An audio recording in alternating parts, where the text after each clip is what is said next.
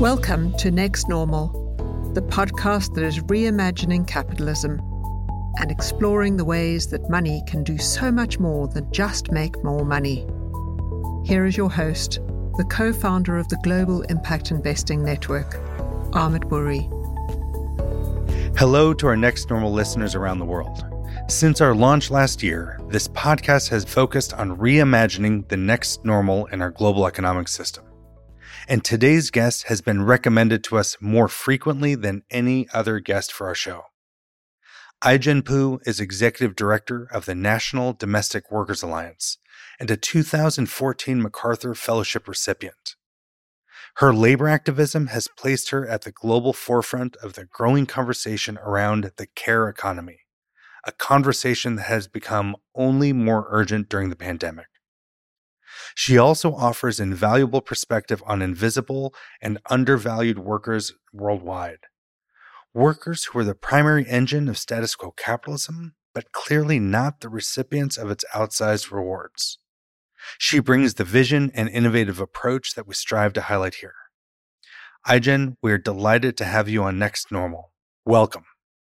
Thanks so much for having me, Amit. I'm so excited to talk to you.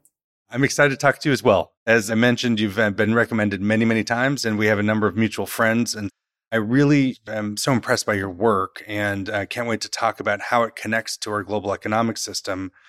But first, I actually want to start on a more personal note.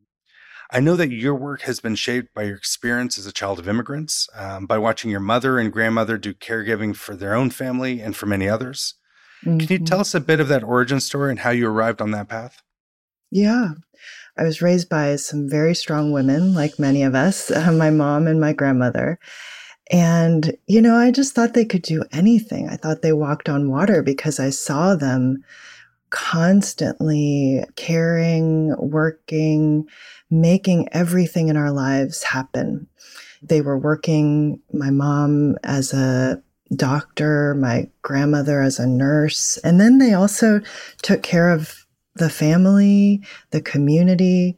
Um, growing up around my grandmother, I had a thousand aunties, and I I didn't actually know who was a blood auntie or who wasn't, and it just felt like every weekend was full of visits to our elders in the community and a lot of caregiving all around. And I think I always assumed that, given how much women were powering in our lives, that they would ultimately be in charge of decision making um, in our lives and in society. And I think growing up, I slowly started to realize that that wasn't the case, that in fact, women's work is powering so much, and yet women are still overly represented in positions of vulnerability and abuse and underrepresented in positions of power and decision making. And so I think that's part of what led me on this path.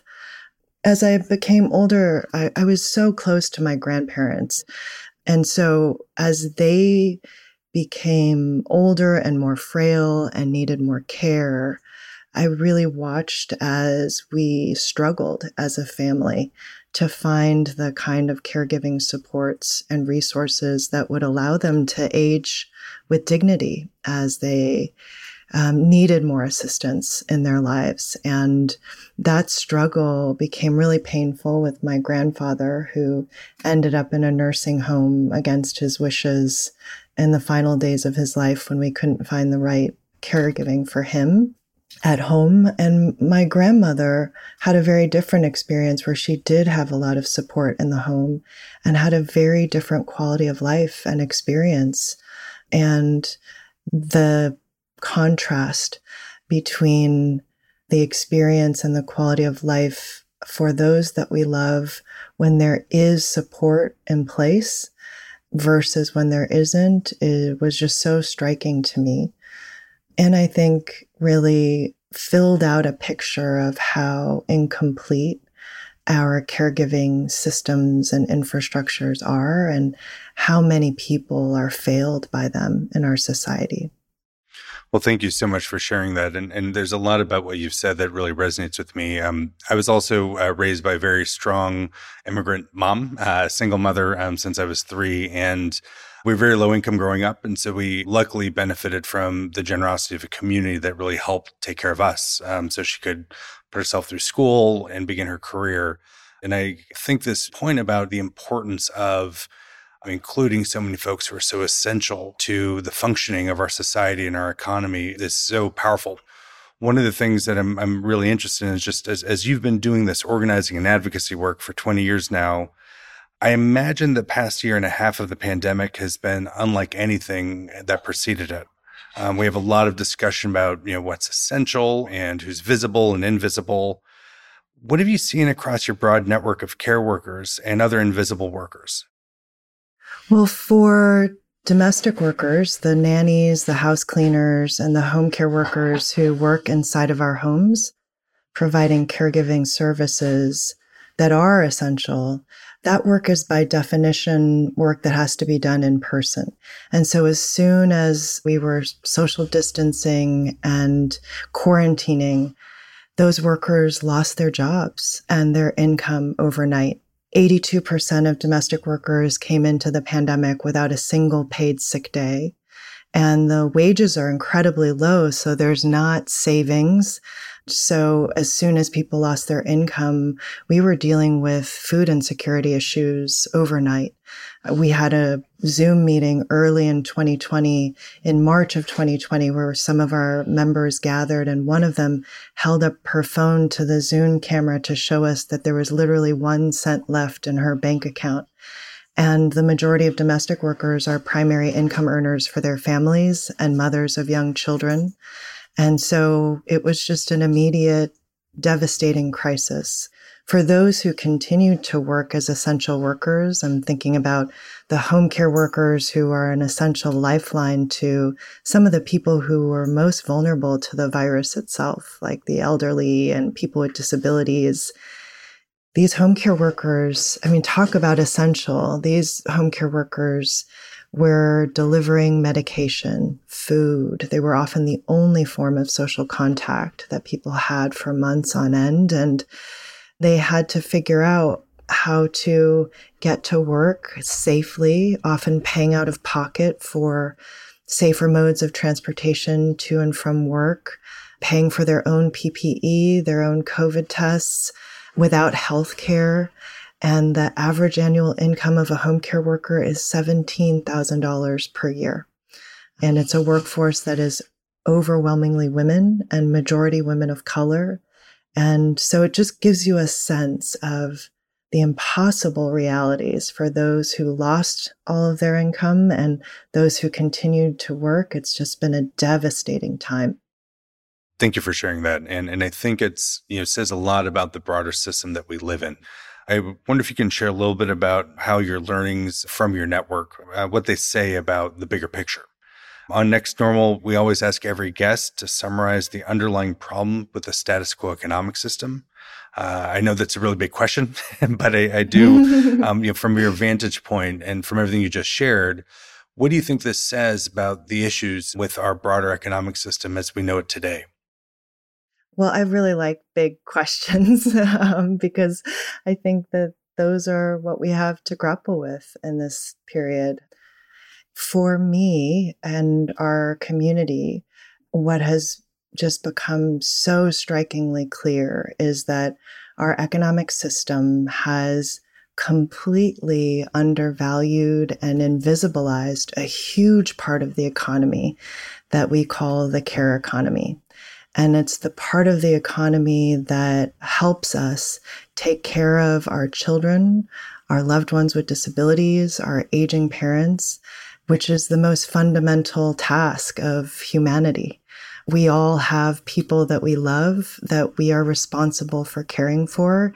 And it's one of our most important roles.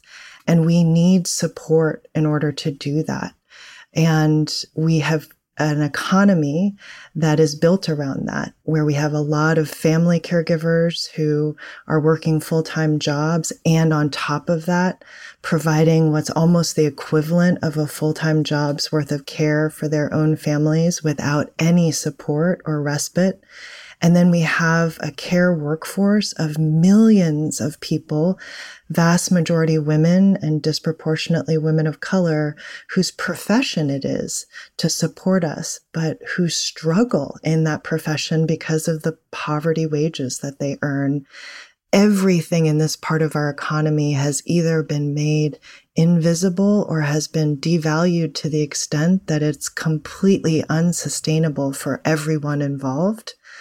And our cultural narrative has supported that devaluing and that invisibilization, if that's a word, by saying that it is the purview of individual households, individual families, and women in particular to handle.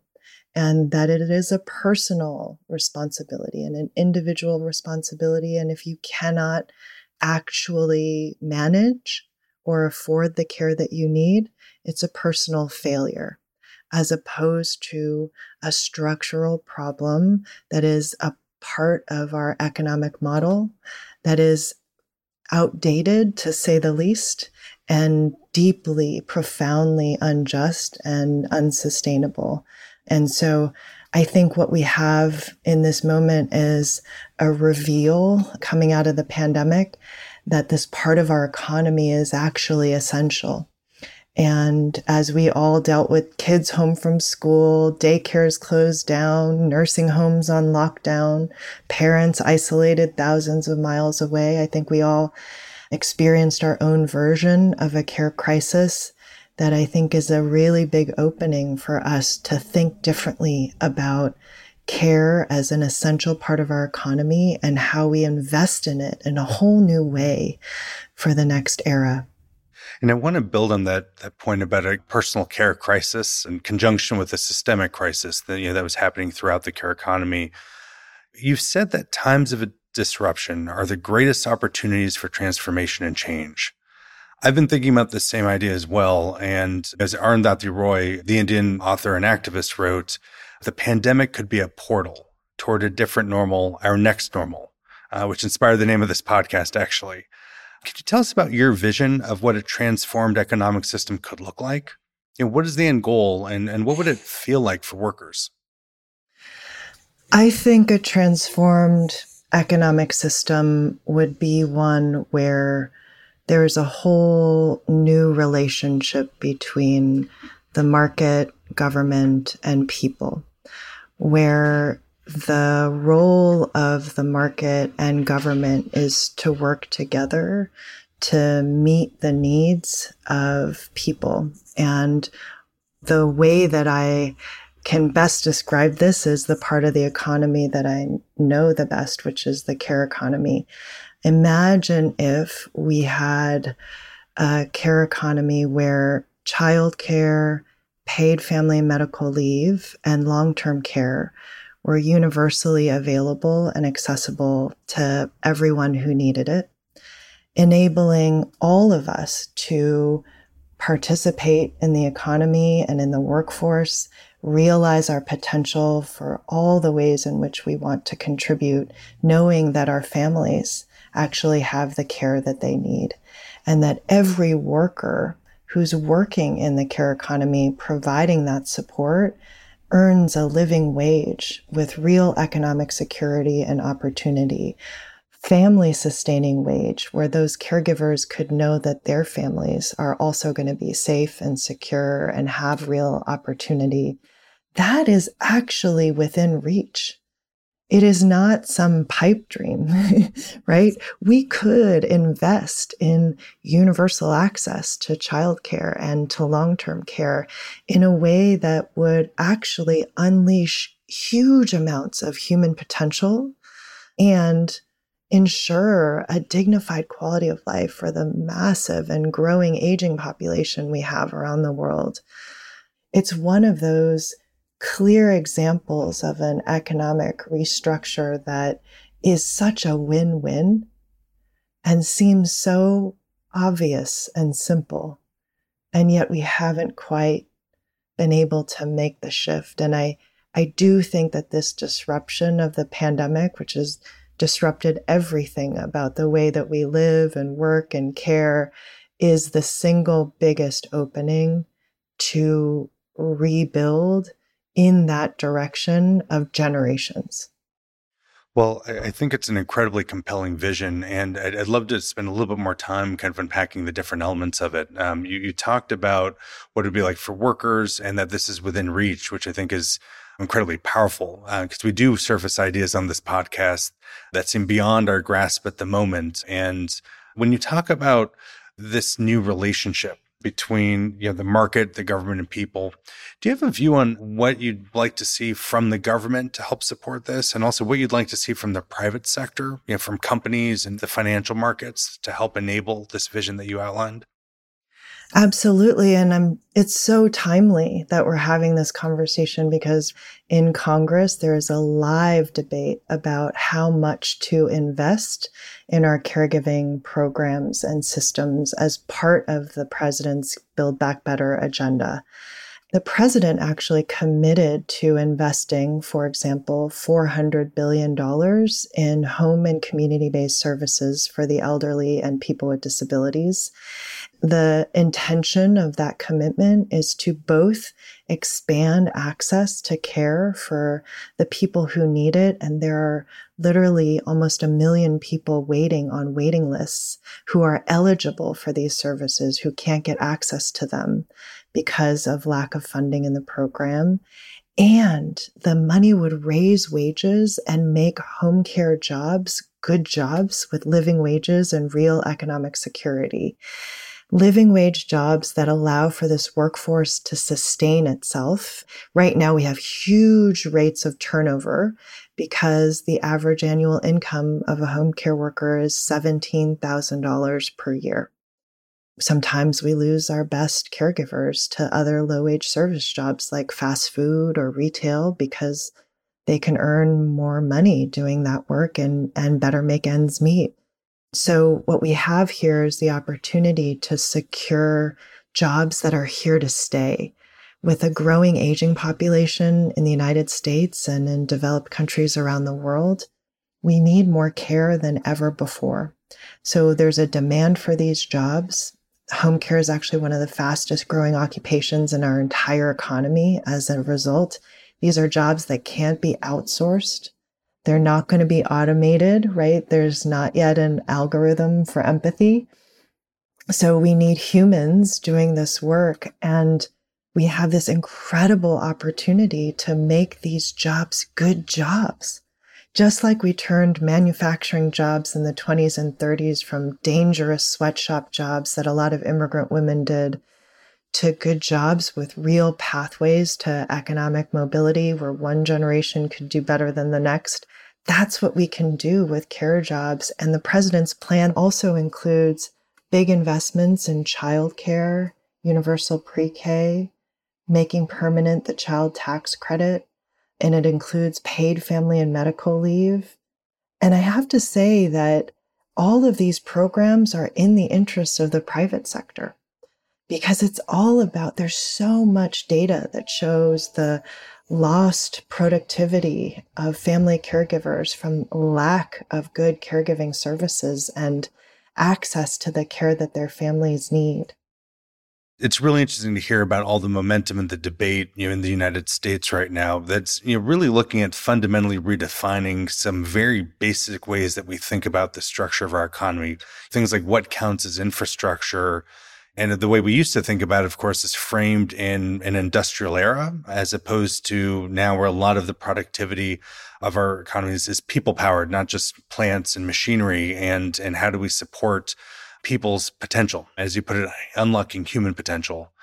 Can you talk a little bit about how you see this conversation playing out around the world? Um, we have listeners tuning in from all over the globe, and and obviously these issues do have a specific nature and context. But the the care economy is something that I imagine is underappreciated in many other parts of the world as well. And has your work touched upon that? Yes, well, we have for many years been a part of a global conversation about elevating the value of care work around the world. We are part of a global federation of domestic workers organizations called the International Domestic Worker Federation that worked together to pass the first convention on domestic work, Convention 189. And it has been ratified by more than 20 countries globally, and we're still working to get it ratified by more. But it's really just the beginning of a conversation about what you mentioned, which is what is essential infrastructure for the 21st century globally.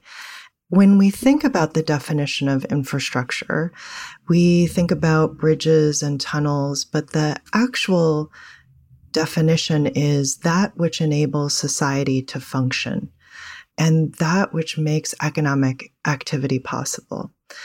In the 21st century, it is both true that we need a different set of infrastructure to make society function. And I'm thinking about broadband access and and sustainable, safe waterways and all of that. And I think there's also a new awareness that we have about the ways in which our previous models have devalued essential resources.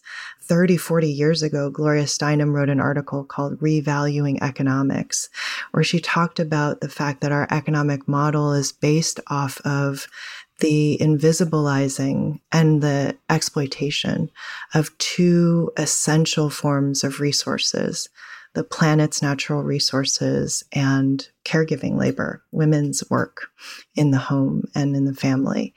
And if we are to have a sustainable model for the 21st century and beyond, we have to fundamentally revalue and rethink how we invest in and protect those resources as at the core of our economic model.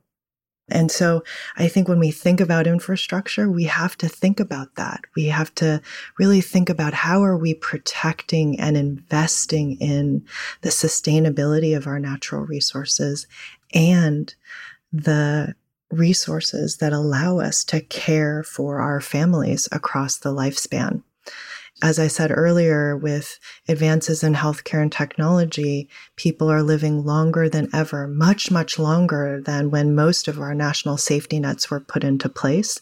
So we have to rethink what it looks like to invest in caregiving and invest in a dignified quality of life across the lifespan.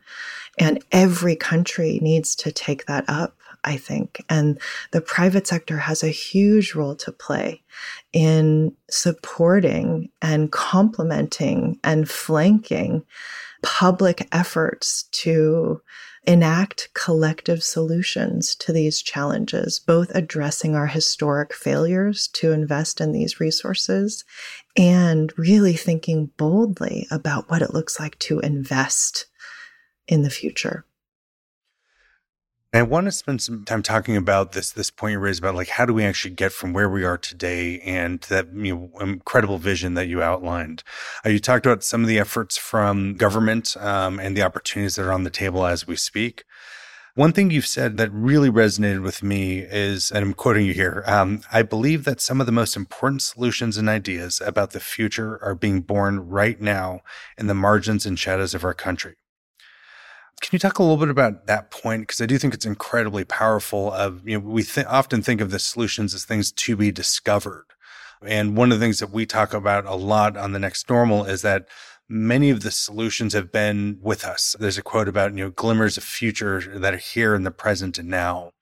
Can you talk a little bit about what you mean by that when it comes to the care economy? We often describe domestic workers as the original gig economy workers. And ultimately, I see domestic workers as real futurists because they have for generations experienced the same insecurity and dynamics that are becoming more pervasive in the labor market today. The idea that you would be working, piecing together different jobs from different clients, that you would not have access to a safety net, not have predictable hours or schedule, not have a clear job description, not have any job security. So there has always been a set of workers. And these workers have, for most of US history, been largely women of color and immigrant women and women of marginalized social status who've done this work. And in the edges of our economy, they have experienced what has become more and more pervasive as our economy has evolved, as we've shifted towards a service based economy and a globalized economy. More and more of us are working in parts of our economic model and structure that are insecure in ways that are deeply reminiscent to how domestic workers have always worked. And their attempts, therefore, to establish protections to enhance or affirm the dignity of their work to gain access to benefits and job security are the seeds, I think, of how we need to be reimagining protections and support for workers in the next economy. And domestic workers have been innovating. And in our innovation lab, we've built a portable benefits platform that allows for domestic workers with multiple employers, multiple clients to each contribute on a prorated basis to a benefits fund that she then gets to decide what benefit she wants to apply the money in her fund towards. And it's portable, it follows her. And we deliberately designed that portable benefits product in such a way that was really designing for the hardest use case, the person that would be the hardest to design for or to solve for. And I, I really think that there's so many of our nations and our global problems that if we solved for the hardest use case, the person who is the hardest to solve for, we would have so many systems and programs that would work so much better for all of us. We would ensure that so many people who've been historically left behind are actually a part of the solution. Yeah, and I really admire the work that you're doing through your lab because I, I do think this isn't how we usually think about innovation, um, but it's absolutely where we need to solve big systemic problems. One of the things that I'm always interested in is what people can do to contribute to these big systemic shifts. You know, we talk about the role of big institutions with incredible authority and power. Obviously, you're organizing communities, um, but what would you like to see from our listeners to help support this transition to an inclusive and sustainable care economy?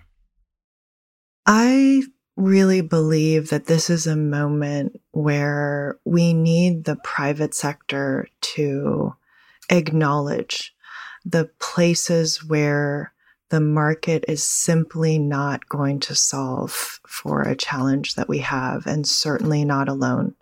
Care, for example, is one of those challenges that I think is so clear where the market is not going to solve this. We actually need government to play a really strong role in helping us build the care economy that we know we need and deserve, that will be beneficial for the market when it is strong and secure. So instead of, I think, what is the dominant model, which is to try to limit the role of government that we actually lean into the places where we know we need government and that the role of the private sector is really to support the kinds of innovation that are harder to achieve through government alone. And working in partnership, I think, with philanthropy and the social sector to really do that innovation with the right incentives, right? Where we're really solving for equity and opportunity as opposed to just greater margins.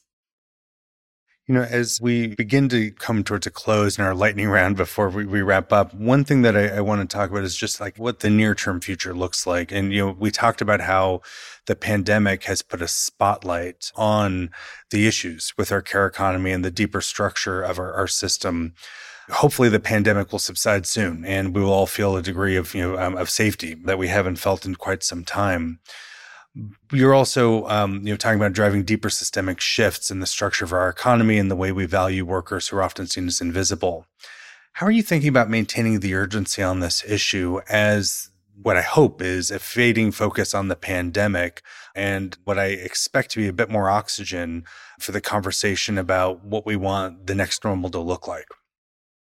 Well, I think telling the story of how many caregivers and women were pushed out of the workforce in the pandemic because of a lack of caregiving infrastructure and adequate programs to support us.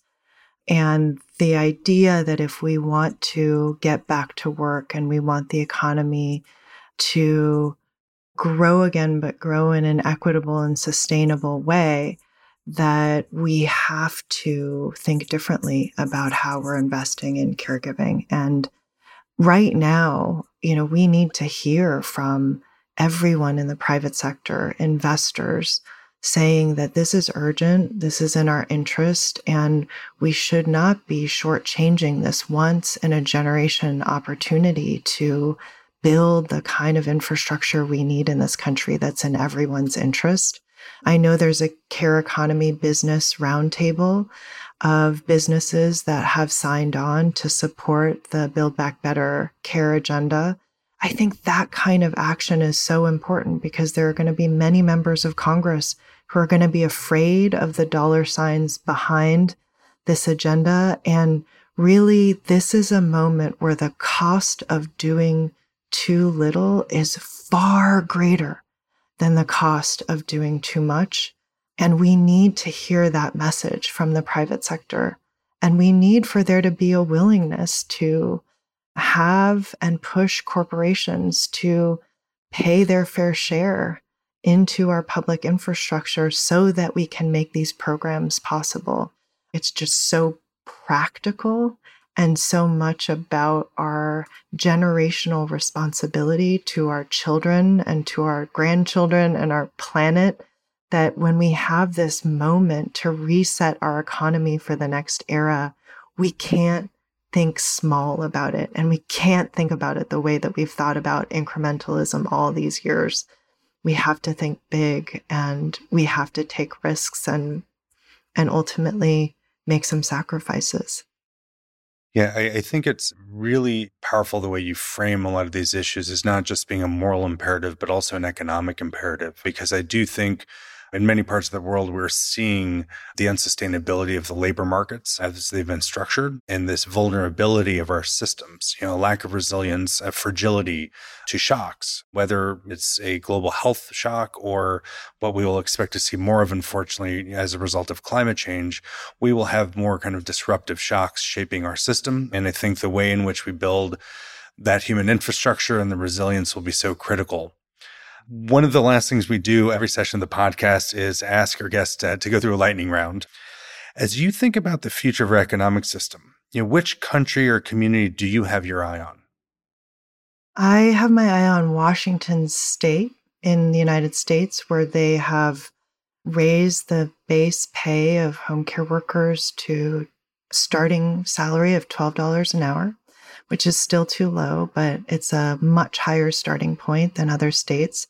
They've created a home care workforce training fund that trains 40,000 home care workers per year in 12 different languages. It's the second largest educational institution in the state after the University of Washington. They have ongoing education pop ups in rural communities. They have a social insurance fund for long term care to help people afford it who are not eligible for Medicaid. And as a result, they are the state and the country, I believe, that is most prepared for the coming age wave. Now, it's not perfect. I don't know that it's the model, but it is a place where they have challenged themselves to take this on in a proactive way, in a way that reflects how urgent and important it is. Similarly, you know, as you are thinking about what you'd like to see in your vision for economic system, which leader do you have your eye on?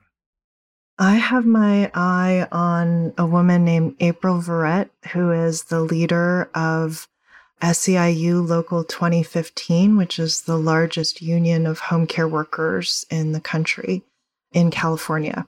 She is a Black woman who is determined to give this workforce of essential workers a voice and the dignity and the respect that it deserves and has been a fierce champion and I think has really uplifted the experiences of this workforce in the pandemic in a way that is deeply moving and very much needed.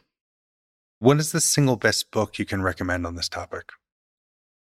Ooh, what came to mind, it's actually not exactly on this topic, but Atul Gawande's book, Being Mortal, is a book that I keep coming back to because it is so much about how our healthcare system has really been overly defined by extending our lifespan as opposed to enhancing our quality of life. And for me, caregiving is all about investing in our quality of life across the lifespan.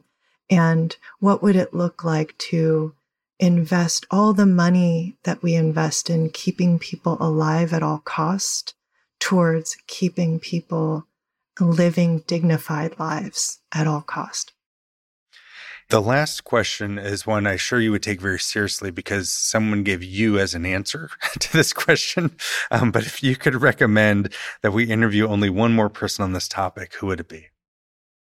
Well, somebody that I go to on a regular basis who gives me the hot take on what's happening in our economy in ways that are incredibly useful for my work is an economist at Harvard named Larry Katz.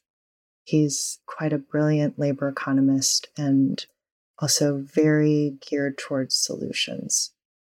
Ai-jen, I'm so grateful for your time with us. Um, there's so many things that struck me, but I, I, think the focus on unleashing human potential and kind of rewriting the relationship between the market, government, um, and how they work together to better provide for people and for quality life, I think is such a fundamental purpose. Thank you so much for your time and for joining us. Thanks for having me. It's been a great conversation. To our listeners, thank you for joining us. Please be certain to subscribe to this podcast, rate it in your podcast app, and then share your thoughts about Ai-jen's vision for our next normal on social media. Our next normal community knows that money can do so much more than just make more money. And with your help, we're aiming to show the world how. Until next time, take care and stay safe.